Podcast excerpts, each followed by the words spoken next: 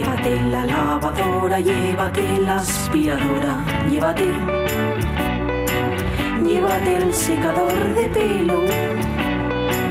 Llévate el horno, microondas, el casete, la olla express, pero la radio es mía. La radio es mía. La radio es mía. Y quédate con todo lo demás. La radio es mía. Con Pachi Poncela.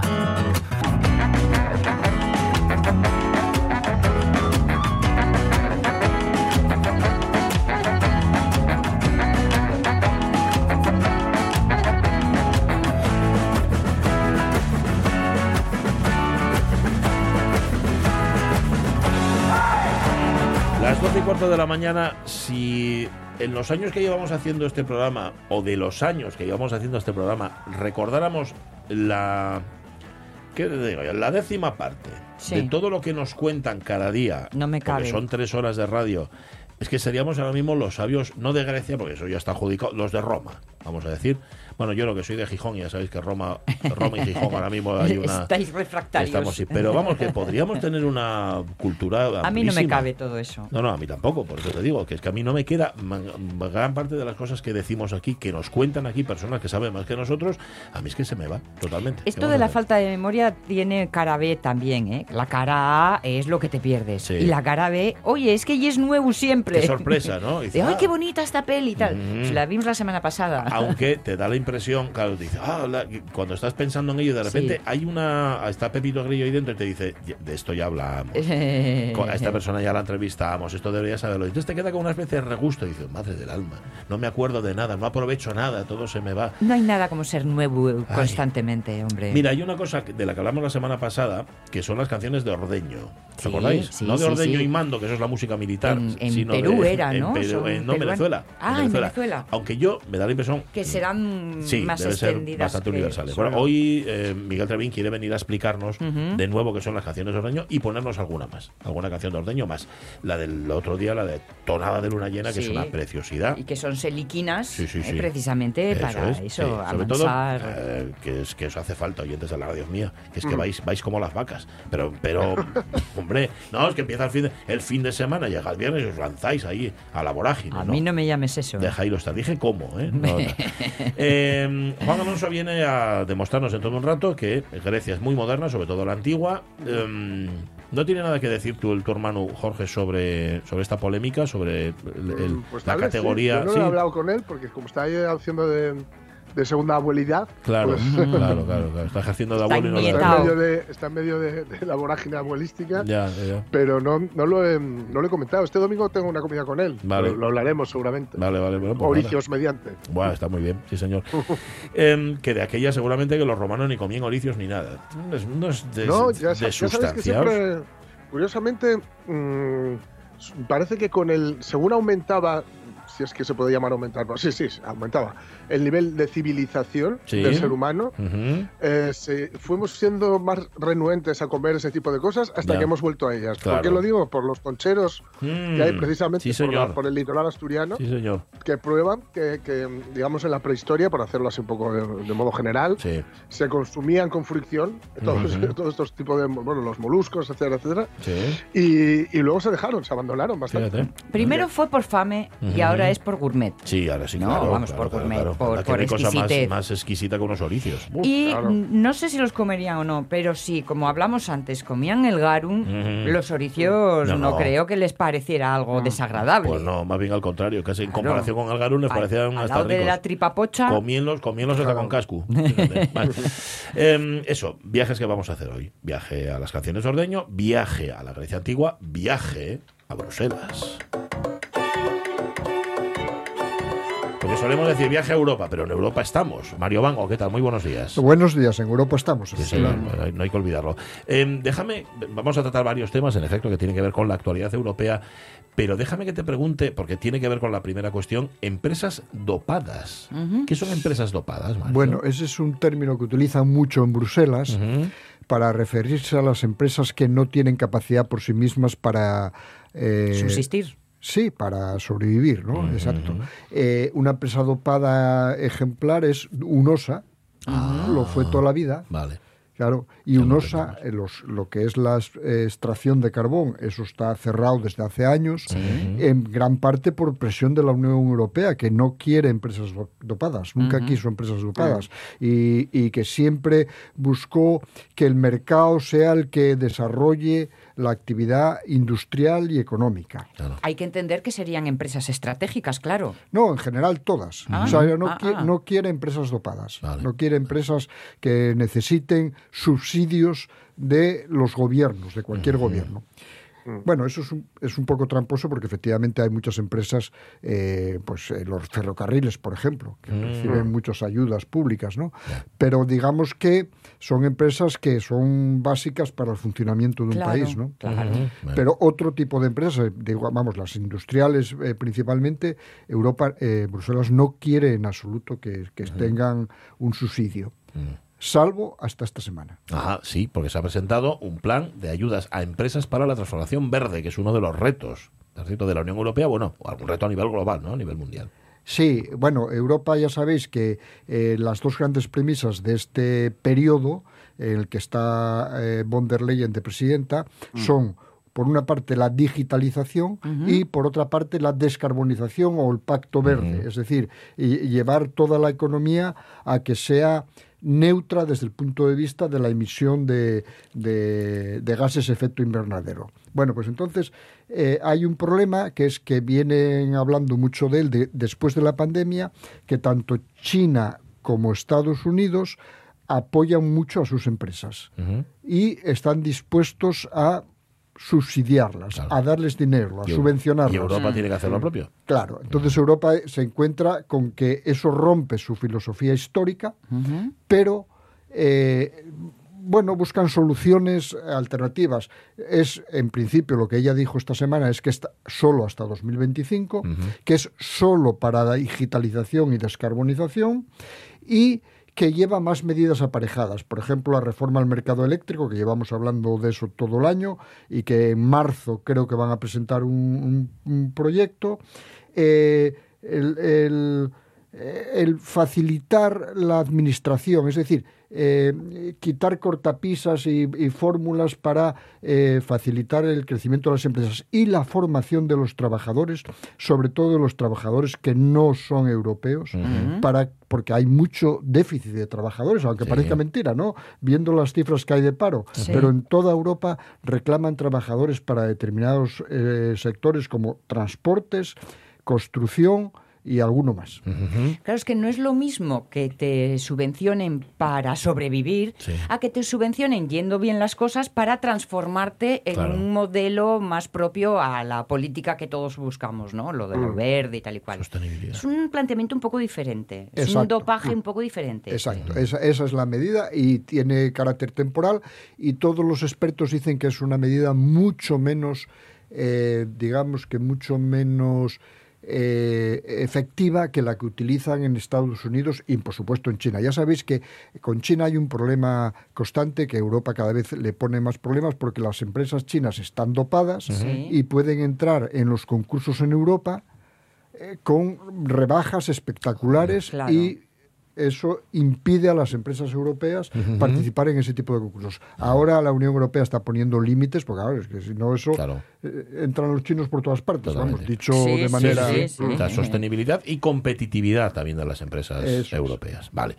Em, sigue habiendo guerra en Ucrania, no sé, Sí. porque ya no lo contamos, en- Sí. ya no está en primera de todos los periódicos, y hay, hay un proceso que, fíjate, yo no sé cómo estaba esto, pero se va a acelerar o se quiere acelerar el proceso de adhesión de Ucrania a la Unión Europea. Otra Sí. forma de apoyo.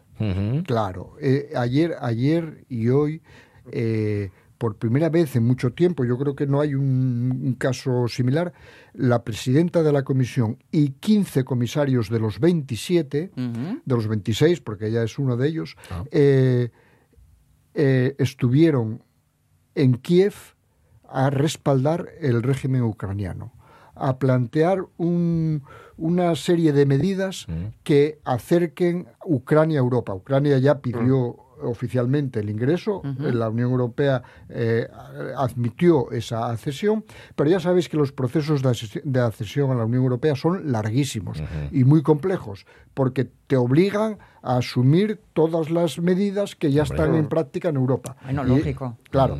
Y Ucrania es un país en ese sentido muy alejado. Sí. Está muy alejado de las medidas europeas, tiene muchos problemas internos, con independencia de, de la guerra, tiene muchos problemas de corrupción y de otro tipo.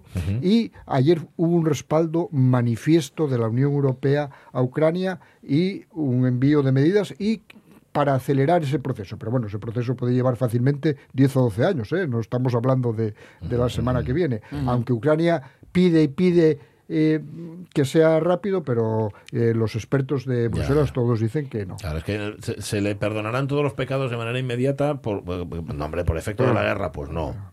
El análisis No, va a seguir. no, Más- no, más no que sería un- buena idea. eso. No, no, no. Más que un hecho práctico, es un poco, mm, no voy a decir postureo, pero es un poco declaración de intenciones, ¿no?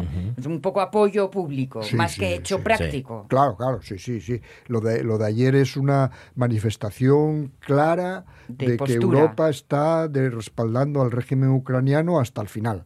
Eh, vienen haciéndolo desde el principio, pero claro, esta manifestación, 15, 15 comisarios y la presidenta de la comisión en Kiev, eh, con el presidente Zelensky y el gobierno que tenga allí, pues claro, es una manifestación. Es verdad que al mismo tiempo él está reclamando constantemente ayuda militar, Sí. pero eso tiene otra vía. Claro. Mm. Eso es otra vía, va eso es a través de la OTAN, eso ya tiene otro... Y, y- y ellos ayer le dijeron que ellos no hablan de, de actividad militar porque no les corresponde, ¿no? Claro. También eso oye pedir perres y que te den palmaditas. Es pedir perres al olmo. en, en este caso, claro, al final no, no le puedes pedir perres al olmo, va por otro lado. Bien. Las cosas como son. Bueno, Es que ayuda, ayuda militar acaba Sí. puede, puede acabar, digamos, extendiendo el conflicto. ¿eh? También, también, claro. Es, es meterse en, en más, en más Claro. jardines. Sí, sí, puede ser. Eh, yo aprendí el otro día, fíjate, hablando antes del escoses que se te iban y el que no, lo de Barmar. Barmar es un hidroducto, ¿lo dije bien? Hidroducto. Y Barmar es Barcelona, Marsella. Correcto. Eh, y los alemanes ahora dicen, ¡jo, qué bien! ¿no? Dice, nosotros también queremos que antes al, al Sí, principio sí, no, no, no querían. eran Bueno, que es una cosa eh, muy buena, ¿no? Me imagino para Europa. Y que, y que Alemania esté también metida, pues fabuloso, ¿no? Estupendo. Sí, sí, sí, eso lo comentamos la semana pasada, pero Sí. esta semana eh, se han conocido nuevos datos Ajá. y, eh, por ejemplo, el, el hidroducto este partiría de Portugal, iría hasta Barcelona y de Barcelona a Marsella. Esa es la parte que ya está, eh, digamos que consensuada entre claro. España y Francia y que la Unión Europea probablemente respalde. No lo ha dicho todavía expresamente, pero que, que, que dé dinero. Claro, dinero es que estamos hablando de entre 2.500 y 3.000 millones de euros. ¿eh? La broma no es, no es pequeña, es peor, es más caro que el Pajares, que el túnel de Pajares.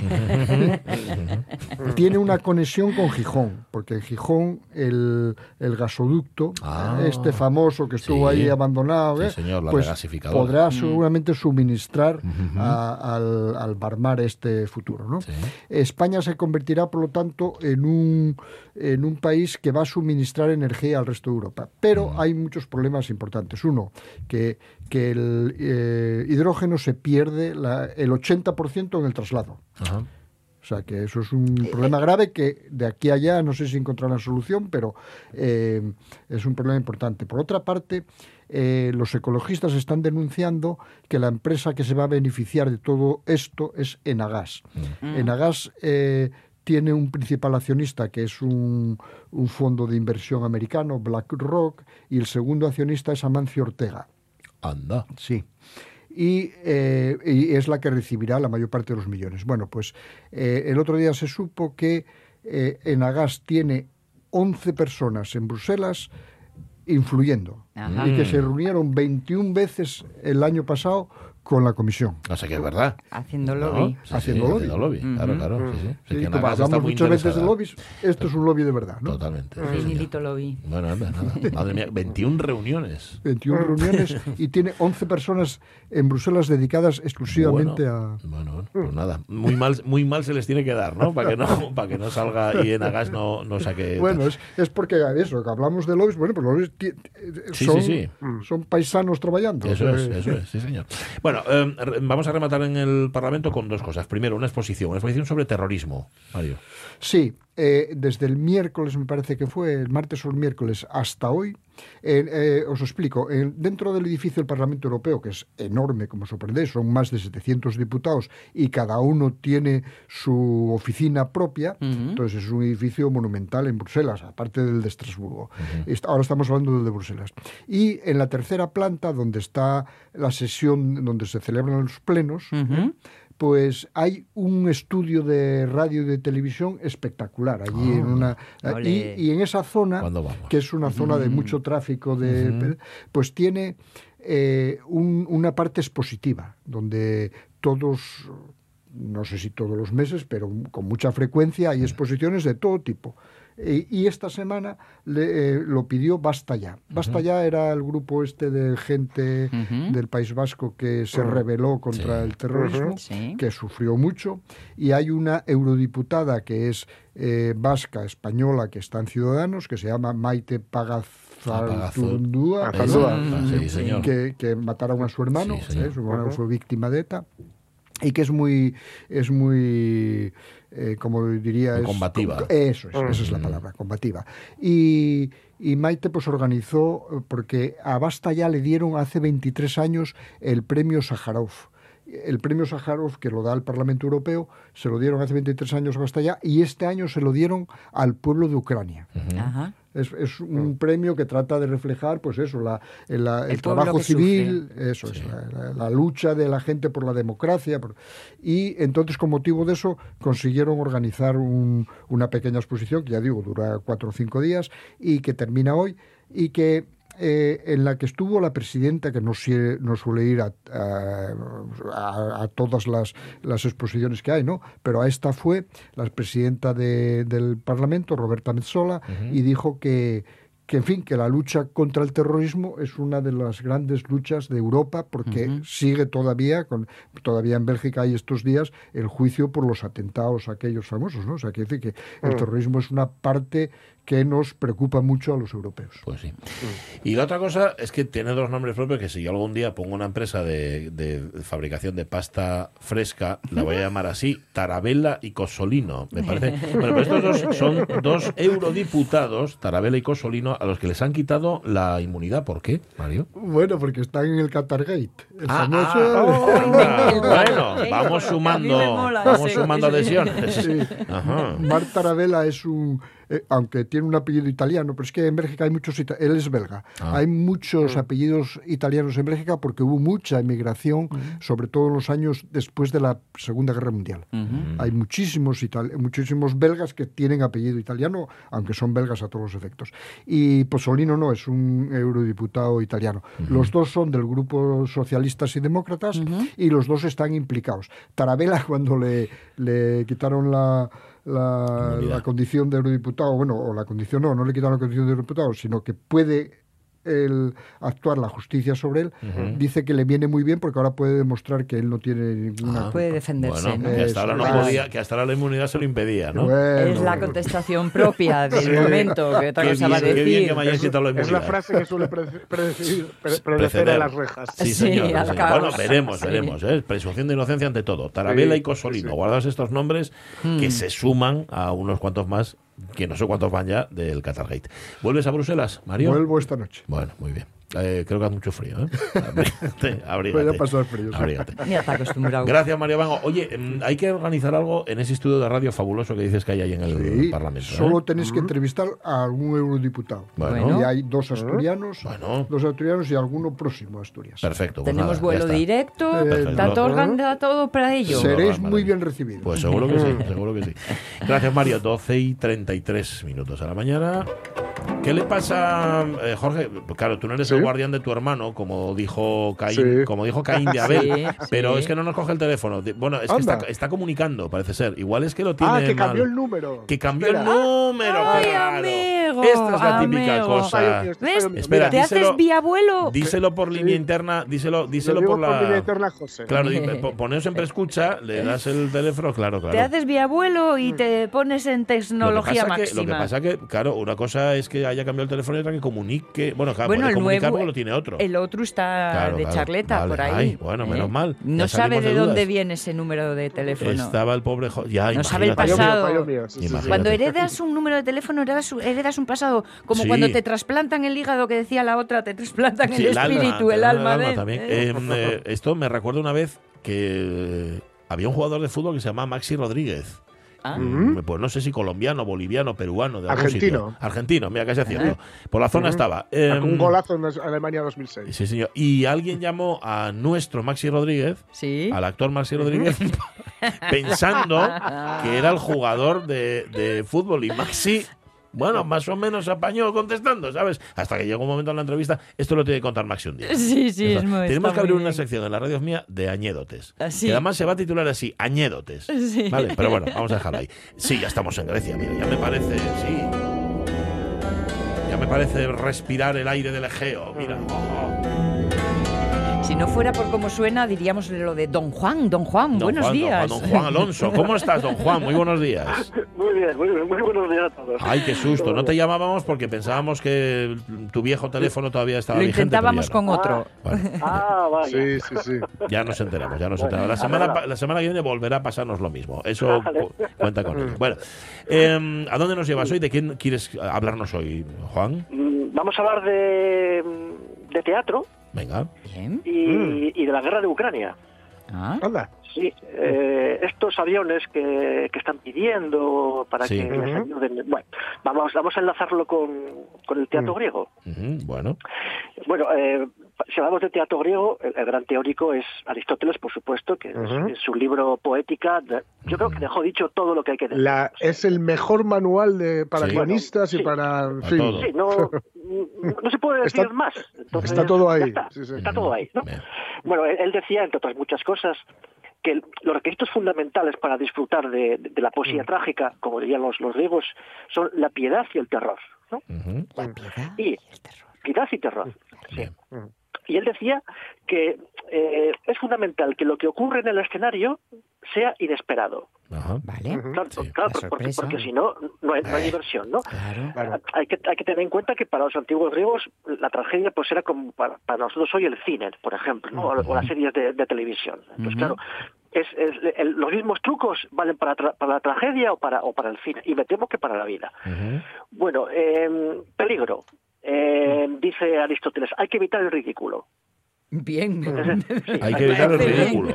Claro, ¿Ves? Eso invalida Eh, élite ya. claro. ejemplo. Tiene, que ser inesperado, pero no, no todo vale. No todo vale. Eh, La, la trama tiene que ser coherente, Sí. tiene que ser creíble. Creíble, creíble. Importante. coherente y creíble. Y, Importante. y añade, o sea, tiene que ser, además de, de un desarrollo Mm. inesperado, tiene que ser verosímil. Claro, eh, las, las, las tramas que, que concluyen sin golpes de escena, sin golpes de efecto, Sí. pues no interesan. Son, son coherentes, son coherentes, Sí. pero, pero no cautivan. Claro. Sin Claro. embargo, claro, Es- las tramas en las que el nudo de la acción se desarrolla a Mm. través de acontecimientos traumáticos, ¿no? Que tienen el- al público en vilo, esas sí funcionan. Por cierto, Mm. eh, os va a sonar. Mm. Ya, Aristóteles llama a esto peripecia. Peripecia. Claro. Sí, Peripecia. señor. Es una palabra guapísima Sí. que, es, que, es, que, es, que es griega, claro. Es, es- le- vi- Claro. viene, a indicar un acontecimiento imprevisto. ¿no? Es decir, Mm. eh, eh, que, que actúa sobre, sobre los espectadores como, como una, como una sacudida emocional. ¿no? Sí. Cuando uno, cuando uno espera una cosa y sucede lo contrario. Entonces, eso es la, la, la La peripecia. ¿no? peripecia. Bien. Bueno, Aristóteles también dice que también funciona muy bien lo que podríamos llamar el reconocimiento. Bueno, el nombre técnico es anagnórisis en griego, sí, que es cuando, cuando de repente se hace una identidad Oh, se revela, ¿no? sí. Pues una, una persona resulta que no es quien creía ser, no es un mendigo, sino que soy el hijo del rey. Ah, Caramba, pues claro. eso Claro. es anagnórisis, ¿no? Soy Odiseo. cuando-. Sí, Bueno. bueno, Di- Dickens utiliza mucho esto, ¿no? De repente, Sí. ¡hala! de repente es un personaje, no es, no es lo que parece, ¿no? La- bueno, la, la más conocida, eh, la más bonita además, es la de Odiseo en la, Eso, eso. en la, en la Claro. Odisea, claro. Sí, sí, sí. Claro, cuando, cuando, Claro. le, re- cuando le, le reconocen, el, el Odiseo ha, ha pasado 20 años, además los dioses le han cambiado un poquito la cara para que, para que no se le Mm. reconozca, y eh, su Eu- Euriclea, le reconoce por una cicatriz. Él, él trata de ocultar su identidad, pero claro, e- ella lo reconoce y claro. Homero, que es otro otro genio, ¿no? Pues cuando cuando reconoce, ¿no? Cuando re- reconoce a, a Odiseo, suelta el Mm. pie, ¿sí? El pie cae ruidosamente en el agua de la tina con la que se la está lavando, ¿no? La tina se vuelca, es decir, es todo un golpe de, un golpe de efecto, ¿no? Bien. Mm. Vale, vamos ahora a lo que íbamos. Eh, recordad que, que, que Aristóteles dice que la peripecia, el reconocimiento, todo esto es muy importante, pero tiene que ser eh, verosímil. Sí. ¿no? Por eso a Aristóteles no le gustaba nada un recurso que hoy conocemos Mm. como Deus ex machina. Ah, Sí. sí, sí, sí, qué fácil, Pues, qué para fácil. explicar cuando Claro. no tengo explicación. Claro, la, la Deus ex, ex machina, eh, el Dios que baja, que baja de, de la máquina, es un recurso que utilizaban los, los antiguos griegos, Mm. eh, que literalmente los dioses Sí, sí. bajaban, aparecían de repente en una en una máquina y, y todo, todo se solucionaba, ¿no? Entonces Sí. dice que eso eso no es verosímil. Es decir, no surge naturalmente, no surge naturalmente de la trama, Claro. no surge naturalmente de la trama. Y, y, bueno, Deus ex machina se puede ampliar en muchísimas cosas, ¿no? Pues, pues por ejemplo, el, el- yo qué sé, el- las novelas de Fu Manchu, por ejemplo, o, o en las, o en las o en las películas de James Bond. Sí. El Eh, malo, es. el, el malo tarda demasiado Mm. en matar, matar. al bueno cuando puede hacerlo. Sí, y habla Eso- mucho. Y Mátalo. habla demasiado. Sí. Es un deus ex, ex máquina. Me cago en la mar. Mátalo ya. Claro, Pesado. hombre. Doctor no, Claro. doctor no, deja de invitarle a cenar a James Bond, mátala, mátale, se acabó el problema. Ya está. Bueno, pues di- diría Aristóteles, no, muy mal, eso es un Deus ex máquina. Bueno, pues, Sí. me, pues me temo que, que, que, que podemos llevar esto a Ucrania. A ver cómo lo haces. máquina Sí. es, al parecer, eh, lo que nos están vendiendo ahora es que la caída de aviones, ¿no? Mm. la llegada de Mm. aviones, Sí. de máquinas, puede arreglar estas cosas, puede arreglar la cosa, Sí. puede acabar con la guerra, puede hacer que los ucranianos, pero pero no es cierto, no es cierto, es, es un recurso que no surge naturalmente. El Roto publicó el otro día un, el Roto, el, el- el Sí. Dibujante, sí. Sí. dibujante, este maravilloso que, que publica en el país ahora publicó el otro día una, un- uno de sus chistes, entre comillas, Sí. en la que un señor dice, mis padres me enseñaron que cuando dos se pelean, se les separa, no se les da armas. Mm. Mm. Claro, esto, claro, decir estas cosas ahora, que, que, que, Sí. la- que los aviones son una especie de deus ex máquina que no soluciona Mm. nada y que, y que- y que- que- que- que queda fuera de la trama, o que no hay que dar armas a los que se pelean, suena a demagogia. Sí. Claro, Sí. esto ya es demagogia, pero claro, no hay que olvidar que la demagogia, otra palabra griega, por cierto. Ujú. es cuando, cuando se apela a los prejuicios, a las emociones, a los, Mm. a los miedos, no cuando Mm. se dicen verdades como puños. Es decir, Sí. decir una verdad como un puño no es demagogia, Mm. no es demagogia. A ver si ahora resulta que somos pacifistas porque tenemos que enviar tanques y aviones. Sí. Porque, porque queremos la paz. Sí. Así que me lo expliquen. Yo no sé cuál es la solución. Sé, sé- sé la, sé Mm. la que no lo es. Que es llevar la contraria a Aristóteles. Siempre. Sí. Es que Sí, nunca sí. se debe hablar contra Aristóteles. Nunca, nunca, jamás. Pero es que, Pero es- primero hay que leérselo también y a lo mejor Sí. estos que manden les armes no tienen, no saben muy bien. Piensen que yo nazis. Sí, Aristóteles. eso es. Pero van encima van convenciéndonos como a cachinos. Sí. Porque Claro. primero los Leopard, los Leopard, mira que estuvo Sí. la cosa larga, larga, hasta que, bueno, venga, va, los Leopard. Y ahora, ya, pero es que sin aviones no valen para nada. Claro. Tenéis Sí. que mandar Pues- el resto. Y así. Pues al parecer los aviones son los nuevos dioses, al Eso igual es. que Sí, sí. Eurípides hacía, hacía aparecer a un dios de repente en la trama y lo solucionaba todo, pues ahora los F-16 o F-18, he olvidado pues el orden que llevan ahora, Mm. que son los nuevos dioses, los nuevos dioses que van a solucionar todos los problemas. Sí, señor. Bueno, lo- los problemas Los de nuevos la- dioses son ellos y los, y los fabricantes de armas son Eh, sus profetas. Eso Sí. es. Y esos son, esos sí que van a verse beneficiados. y los fabricantes de políticos a sueldo de los fabricantes de armas. También, también. claro. También, también. una pregunta de, de griego. Peripecia mm, es peripecia, es decir, ¿hay algo que sea pecia? Ajá. Mm, pues ahora que lo dices, ¿Eh? Como el peri. Peri, peri es el, el en torno prefijo. a, ¿no? ¿no? El- Tal. el a. prefijo. Exacto. Es. Si hay una pecia en concreto. En torno a la pecia. en torno a la Pues no. pecia. Ya, pues no sé, que yo creo, no me suena, ¿eh? No, ¿eh? O sea, Mm. mm, Si lo, si lo hubiera, lo sabrías. No, no, no, no, no, no, vamos, que, que- que no- me suena. Yo creo que es una palabra sin más, ¿eh? No Vale, vale, que- vale. Me Mm. parece, ¿eh? No, no es que esté compuesta de... Vale, pero, No, pero- no, no lo sé. Pero tú no sabías griego, pero tú no sabías griego, Alonso. Hombre, por favor. Estoy que, estoy que venir preparado. Yo, mira, decir dos cosas, dos cosas al hilo de lo que has contado ahora, Juan. Uno, em, estas, eh, los, los reproches a la hora de no ser aristotélicos contando historias, por ejemplo, lo recuerda Truman Capote en un cadáver a los postres, ah, donde sí, echan sí, cara sí. a todos los Sí. eh, detectives de ficción. Sí. Dice, basta ya de personajes a última hora, de giros, Sí, sí. eh, Ah. de Sí. giros Eso es. imposibles, de no sé qué. Eso es. Todo esto. Por lo menos, si, si- si hay un Deus es máquina, una, una cosa imposible que parece, por lo menos hay que ser Sí.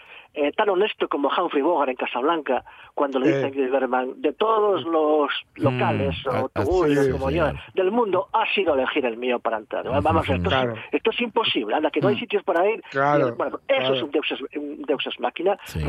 Por el siempre estoico Humphrey Bogart. Claro, efectivamente. Eso, eso por un lado. Y luego por otro, con, cada, cada vez que dices lo de palabra que también es griega, te veo un pasito más cerca del, del personaje que hace del padre de la novia en mi gran boda griega. Ajá. No, no, no, no, No. Sí, es verdad. No, yo jamás, jamás llegaré a decir que kimono es una palabra griega. Como él. Qué mono. Un abrazo, Juan Alonso. Igualmente, para todos. Cuídate Venga, mucho. hasta el Bueno, pues viernes. no sabíamos por cómo iba a conseguir el juntar Aristóteles, Sí, el teatro sí. griego y la guerra de Ucrania. Pero, que iba a poder hacerlo, eso pero también lo, consiguió, sabíamos. eso también. La una menos cuarto. Miguel Trevín, ¿cómo estás? Aquí estamos, campeón. De milagro, ¿eh? De Hola. milagro, De sí. milagro. Ay, notote, notote hoy el pH un poco bajo. Eh, Bueno, sí, estamos un poco bajucos hoy, sí, sí. bueno, bueno, pero Ando- nada, pero yepa ahí- bien, yepa Sí, bien. yepa bien, yepa bien. Ando ahí con un dentista Mm. Ay, amigo. arreglando duro y... Estás y en pleno proceso de, de Sí, nueva sí. vida. Bueno. Sí, sí, sí, sí, sí, sí, sí. Te va a venir, te va a venir bien. Bueno, oye, en cualquier caso hoy te- tienes que responder a los miles y miles de fans tuyos que quedaron el otro día así acongojados con lo de las canciones de Ordeño. Pues sí, señor. Y Mm. vamos a aprovechar hoy para pa, eh, pa- Pa escuchar. ver un poco lo que son, eh, Vale. para ver un poco lo que son, porque porque fíjate, es verdad que a la gente gustó y mogollón y está muy Sí. sorprendida, pero... Yo el primero. Pues Sí, efecti- y yo, y yo Mm, en, tú su momento, en su Sí. momento. Eh, se llaman cantos de ordeño, aunque aunque hay también algunos que lo llaman cantos de, de arreo y ordeño. Eh, que se son, dividen, son distintos, son distintos cantos. Sí, están dentro de lo mismo, pero pero efectivamente más que nada es por la por lo por- en dónde se utilizan. ¿eh? Pero bueno, lo importante es que en el 2017 eh, lo declararon Patrimonio Inmaterial de la Humanidad. Mira. Igual que, que el silbo gomero. ¿eh? o, o la tamborrada nuestra. Y sobre todo, ¿acordáis vos de uno que ya hablamos que era el Kumei? ¿eh? Mm. que, que No pusimos cosas, que era el canto mongol. Ah, bueno, Ah. sí. Sí, El sí, sí, canto sí. de garganta, que el Bueno. canto mongol que habíamos visto que podían meter eh, simultáneamente dos tonos Sí, diferentes, sí, eh, uno, uno, eso es, uno agudo y uno grave, que era por el que, uno grave que iba se- se- seguido constantemente Sí. y jugaban con el otro. Sí. Bueno, vaya bien que lo haces, ¿no? Lo los dos a la vez no te sal, ¿no? Porque lo Perfecto, explicáis no, no, y lo no, si oímos. pongo, Ujú. Porque lo explicáis Sí, y lo oímos, pero parece imposible Sí. de hacer. Pues lo hace. Efectivamente, Sí, sí, sí. efectivamente. Ni- ni como y los. Mira, vol- volvemos un poco a lo mismo. Son cánticos también de tribu, ¿eh? Son cánticos de Hombre. trabajo y son cánticos muy antiguos, ¿eh? Estos, los de ordeño, imaginaros, ¿eh? Porque son de, de, de- imaginaros, son de raíz, música de raíz, pero llevada mucho más antigua, porque estos son eh, la época de las tribus, vuelvo a decirlo, ¿no? Nómadas llevando al ganado, ¿no? Moviendo el ganado y, y- y viviendo y viviendo parte del ganado, ¿eh? porque estos son cantos unidos eh, al, al sector llanero, al sector vaquero, para aliviar la, la- la dura tarea, ¿no? Oye, ¿por Eh, qué no sobre- pones, por qué no pones a los que los cantan a explicarlo? Efectivamente, venga, vamos te a ver, parece? luego lo explico, sí, venga. Venga, vamos a les vaques. Noche negra o noche oscura, que el ordeñador la espera con el rejo y la totuma turupial, turupial. Se le debe de cantar a las vacas porque es que los animales son como uno, hay veces están de mal genio, entonces uno cantándole lo- las tranquiliza. Uno llegaba a ordeñar y sí, llamaba uno a su vaca, ¿no? Le lequeaba y la vaca ya entendía, la vaca se venía. Oh. Y el se paraba la oreja, se empuntaba para el corral porque no había potreros, la sabana. Dicen que la vaca da más leche cuando uno le canta, ¿cierto? Por muy catira que sea, no le temas al carbón, que en la cocina se quema cuando está junto al fogón limpio. La lucha contra el tiempo que llevamos todo mundo nos obliga a que las cosas se hagan rapidito. Ya nadie ni siquiera se acuerda en cantarle a una vaca. Mm, qué guapa, qué guapa bueno. esa reflexión, eh, Caro. Sí. Era una. Era, a ver, ahora mismo hay ordeñadores. Ya no creo que nadie. No sé, estoy igual especulando. Nadie ordeña a mano a día de hoy. Hay ordeñadores No, eléctricos. nada, nadie, ya nadie, Va ya todo nadie. rápido. Se, mos- se mostraba Claro, esta semana un, el eh, inaugurado, vamos, eh, que acababan de estrenar un carrusel de ordeño, no sé si era en el oriente o en el occidente. Ah, tipo eh, todas mirando al frente y todo así, en tipo redondo en carrusel, que eso es ya... A, ya- a ver quién y canta ahí a quién. Es que ahí, ahí no cantaba Pues sí. nadie. Ahí seguro que no. Sí, no, no, por ahí no. Bueno, el problema que tienen es el peligro de desaparición. Sí, por la claro. mecanización, claro, imaginaros, es lo que tú dices, ¿no? Ya nadie, ya nadie ordeña, ya nadie mueve mueve el ganado, porque esto, la diferencia esa que hablábamos de cantos de, de arreo y de ordeño, precisamente era eso, ¿no? El canto de arreo era, era cuando se produce movilización ¿eh? del ganado, eh, véase hacia, hacia para pastoreo o por comercialización. ¿Acordáis vos de las películas de vaqueros? Sí. ¿Eh? Cuando aquellos vaqueros moviendo el ganado... ah, Que hay que llevarlo al tren. Eh, eh, Efectivamente, por ejemplo, ¿no? Eh, En, en Venezuela los llaman también cantos de cabestrero, ¿eh? y fundamentalmente, hombre, se hacía, ellos dicen que se hacía para tranquilizar o aquietar a los animales Sí. cuando cuando van en, en esos grupos tan grandes, ¿eh? luego para aumentar en el ganado la sensación de control del vaquero, ¿no? Es decir, el aquí mando yo, ¿no? Un poco el talco, Sí. ¿eh? y luego es un estímulo descarado de alivio para el llanero, ¿no? Le- Sí, le- sí. Musicalmente como lo define dice gritos y largas notas con acentos quejumbrosos no y claro son suspiros suspiros de vaquero no suspiros en el llano no es un poco cubre toda y luego los de ordeño luego los de ordeño eh, eran para tranquilizar al animal durante el ordeño, que era lo que hablábamos, la- eh, lo que llamamos la cata, ¿eh? Sí. nosotros. Ir a catar. ¿eh? Cuando- eh, catar, ir a catar. Eh, ellos dicen que el canto, fíjate, que el canto comienza cuando el ordeñador llama a la vaca por el nombre. ¿eh? Y, y esta mugiendo, es decir, respondiendo, se coloca ya en la puerta del corral eh, para, para salir, para que, para que la ordeñen. ¿no?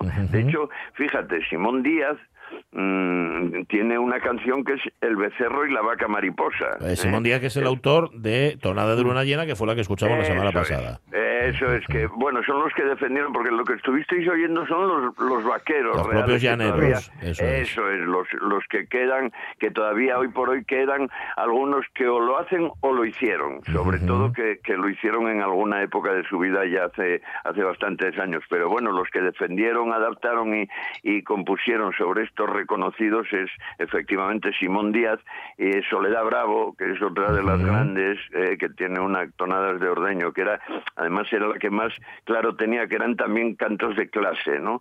Eran un poco ca- cantos de obrero, ¿no? Eh, eh, o sea que, entonces, ellos, bueno, entonaban copas, ya los oísteis, coplas que, que inventaban ellos, eh, turubay, turubay, mm, le daban el nombre de la vaca, eh, lo repetían constantemente un poco para que la vaca vinieran, se metiera entre las otras. La- las hay más simples, me imagino, cantos ordeño más simples, como estos y luego más sofisticados también. Me Eso estáis es, haciendo pensar en es, la vaqueirada asturiana. Bueno, mm, lo vas Sí, a... bueno, eh, vaque- es lo mismo. es cuando yo te digo lo de los vaqueros del oeste, acordaros que yo que yo estoy convencido que es verdad, que los Ujú. vaqueros del oeste son vaqueros nuestros. Ujú, sí. Vaqueros llevados, llevados o que fueron ellos ¿eh? Hacia las nuevas tierras, ¿eh? hacia la- con las nuevas promesas y tal, y que acabaron allí. Son nuestros vaqueros y efectivamente más o menos es lo mismo. Lo que pasa que quizá los nuestros eran un poco más serios y, y- y mientras curraban no, no cantaban mucho, ¿no? No era, no era tan típico. Pero fijaros, estas canciones que son tan, tan primitivas y tan humildes, y porque fijaros a dónde pueden llegar, ¿eh? a, a dónde puede llegar esta música que ya vimos eh, la última vez, la de Ordeño, que era la tonada de luna llena, Sí. por ejemplo, que, que acabó componiéndola Simón Díaz, el, el tío Simón, ¿eh? que, y que la canta, eh, Pachi lo decía, por Caetano, Caetano Veloso, Veloso la canta, eh, sí, Natalia Lafourcade, Lafourcade, sí, que la vimos el otro día, Silvia. Pérez, eh, Soledad Bravo, un montón de ellos. Tonadas de, Or- de Ordeño, que es la que os digo, que es la canción de Soledad Bravo, que también la canta Silvio Rodríguez y un montón de, de todas. ¿eh? Y sobre todo eh, una que es la, la de Caballo Viejo, que, que yo creo que es una típica, típica, típica canto, un canto de arreo. ¿eh? Esta sí. sí es una de las que se cantaban mientras se iba arreando, arreando porque ¿eh? Habla- además va siempre, en una parte tuya es el caballo, ¿eh? es que es más eh, una parte tuya tanto de, de alma como, Sí. como de cuerpo. De tu casi, anatomía, sí señor. Eso es, eso es. Pues fijaros a dónde puede llegar eh, una canción, a dónde, a dónde puede llegar que incluso eh, llega a, a- a aparecer en concierto. ¿eh? Eh, escuchar lo que llega a hacer un tipo con esto. Mira, mira, mira.